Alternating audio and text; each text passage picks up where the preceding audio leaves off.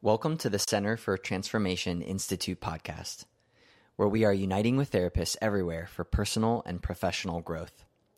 Your journey starts here at the place therapists grow. So, we've been talking about the Five to Thrive, which is a part of the concept of multi generational community in the life model curriculum. And so, in this episode, I'm going to be talking a bit about what it means to receive and give because in a five in the five to thrive we need both or all a place to belong a place to receive and give life a place to recover from our malfunctions or the things that have gone wrong in our lives a place to mature and a place to learn to know our own hearts or our true identity.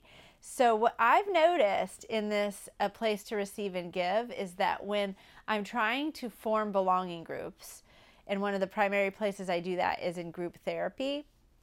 Because what I'll find is that my clients have gotten to a certain place in their life, but they really don't have strong belonging outside of therapy. And so I say, why don't you join one of these groups? And so I have three groups that we kind of filter people into. And what I've noticed when we're working on this concept of receive and give it can be very awkward for people. And so I know all the groups I have right now are women's groups. I have done a men's group before, but um, right now they're all women's groups. And so I think about that concept for us as ladies when we're giving in our marriages, we're giving with our children, we're, you know, giving to our communities, we're doing, doing, doing, and maybe giving is more comfortable for us. Maybe we haven't learned to receive at the level we need to. Um, and so, when in these groups we are giving to uh, to a new person who comes into the group, we give by reflecting accurate identity to them. It can be so awkward. I've heard that again and again, and to the point where I'll say to new people in the group now, "Hey, just so you'll know, this part can feel very awkward." And I even ask them to position themselves to receive. Like, take some deep breaths. If you need to close your eyes, um, and you might not even hear anything because you might kind of disconnect because it's so awkward. And we'll, we'll write these things down and you can look at them later. Eventually, when group members learn how to receive, it is the most life giving part of our, our time together each week when they come for group but prior to that, it can be so awkward because as humans, this idea of receiving is a skill. It's something that we don't just always automatically have, although we were supposed to get it as kids.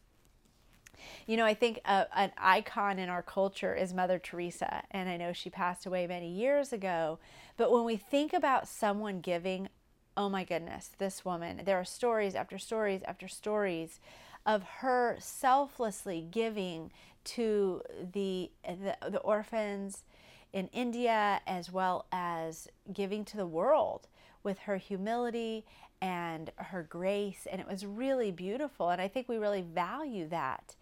And we see her giving. We know that in order for her to have gotten to that place of being able to give at that level, she would have had to have received first. And this is something that I've heard Dr. Wilder talk about even recently that it's not about giving and receiving. We need to make sure that we put the receiving part first. It's about receiving and giving in mutually satisfying ways because you cannot learn to give unless you have at some point in your life received. So if we go back to the first book, the Living from the Heart Jesus Gave You book, which by the way, like I said before, is on Audible now if you wanted to grab that. If you haven't looked at it before, it's amazing. And you can get the audio version. But if you look at that Hallmark book that the Life Model wrote many years ago, it talks about how an infant level maturity, an infant 0 to 3 years old is supposed to learn to receive. And the the caregiver, either mom or dad or an allo parent, as Dan Siegel calls it, has to come in and give to that child without the child even asking. The, the baby, the baby's needs need to be anticipated non-verbally. And that's what we do for our babies, right? We have a baby, they're in the crib, they're crying. Oh, what do they need? Are they hungry? Are they wet? Do they what do they need? Do they need snuggle time? Do they need to to smell the mother? Do they need to be held by the father's strong arms? What does the baby need? And so we are we are the givers as parents and the infant is the receiving the, the receiver. If that infant doesn't get that recept that that receiving. If they don't learn to receive if they if they don't look at their belonging group remember 5 to thrive part 1 is a place to belong. If in their belonging group they're not getting care that matches their needs then that whole receiving thing won't be happening for them and what happens to an adult who never learned to receive is that they become avoidant in their attachment. They learn, hey, I'm never going to get this need met, so I'm just going to shut off. And what, what is said in that in that developmental chart in Living from the Heart Jesus gave you is that when an adult wasn't given what they needed without asking, without them asking as an infant, they will become withdrawn, disengaged, self stimulating, and unresponsive. And what does that sound like? That sounds like addiction. That sounds like a codependent relationship where um, someone is avoidant, disengaged, they will not connect because they never got those needs met. You'll oftentimes hear people saying in marriage, Well, you should have known what I wanted. If, if you really loved me, you would have understood what I needed without me asking that is a very strong sign that that individual did not receive at the level they needed when they were a child. So they're looking for their partner, their friend, to be able to anticipate their needs. But unfortunately, that's not our job as adults to anticipate other adults' needs. It's actually a sign of a maturity gap that needs to be filled in. And if you haven't looked at our other episodes on maturity, definitely check that out about maturity gaps and how to fill them. So, if we are able to receive, then we can give. And that's what we want to do. The five to thrive is a place to belong and then a place to receive and give life.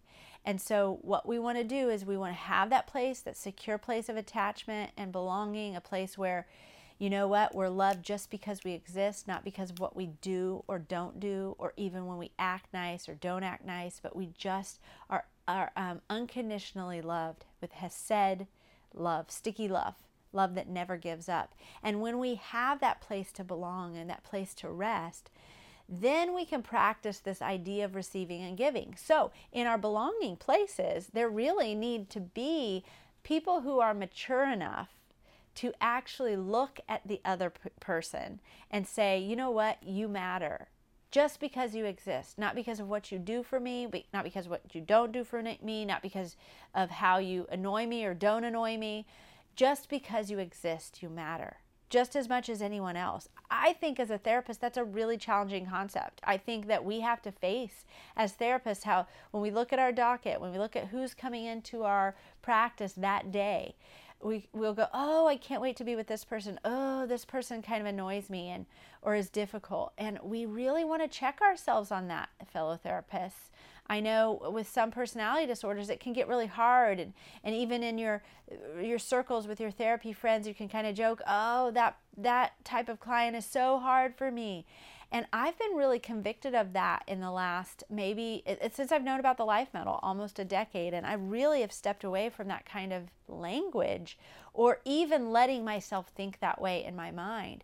Because what God's calling us to is to love each other, not based on how someone makes you feel do you love them, but you're based on the fact that God loves them and He's calling you to love them.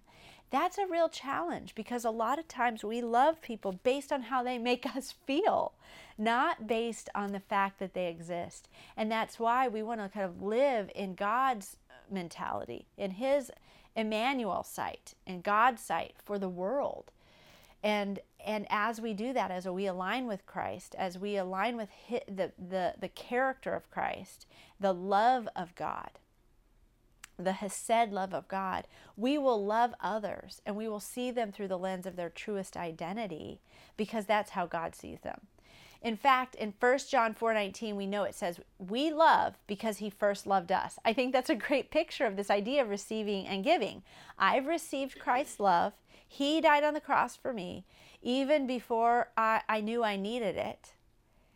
And because of that, I then love him with that same passion and intentionality, or at least mimicking it, because I probably can't match that perfect love as an imperfect human. So it's this beautiful marriage between God and us, the people that He he looks to as his own. He creates that place of belonging for us. And because of that, we can create it for one another.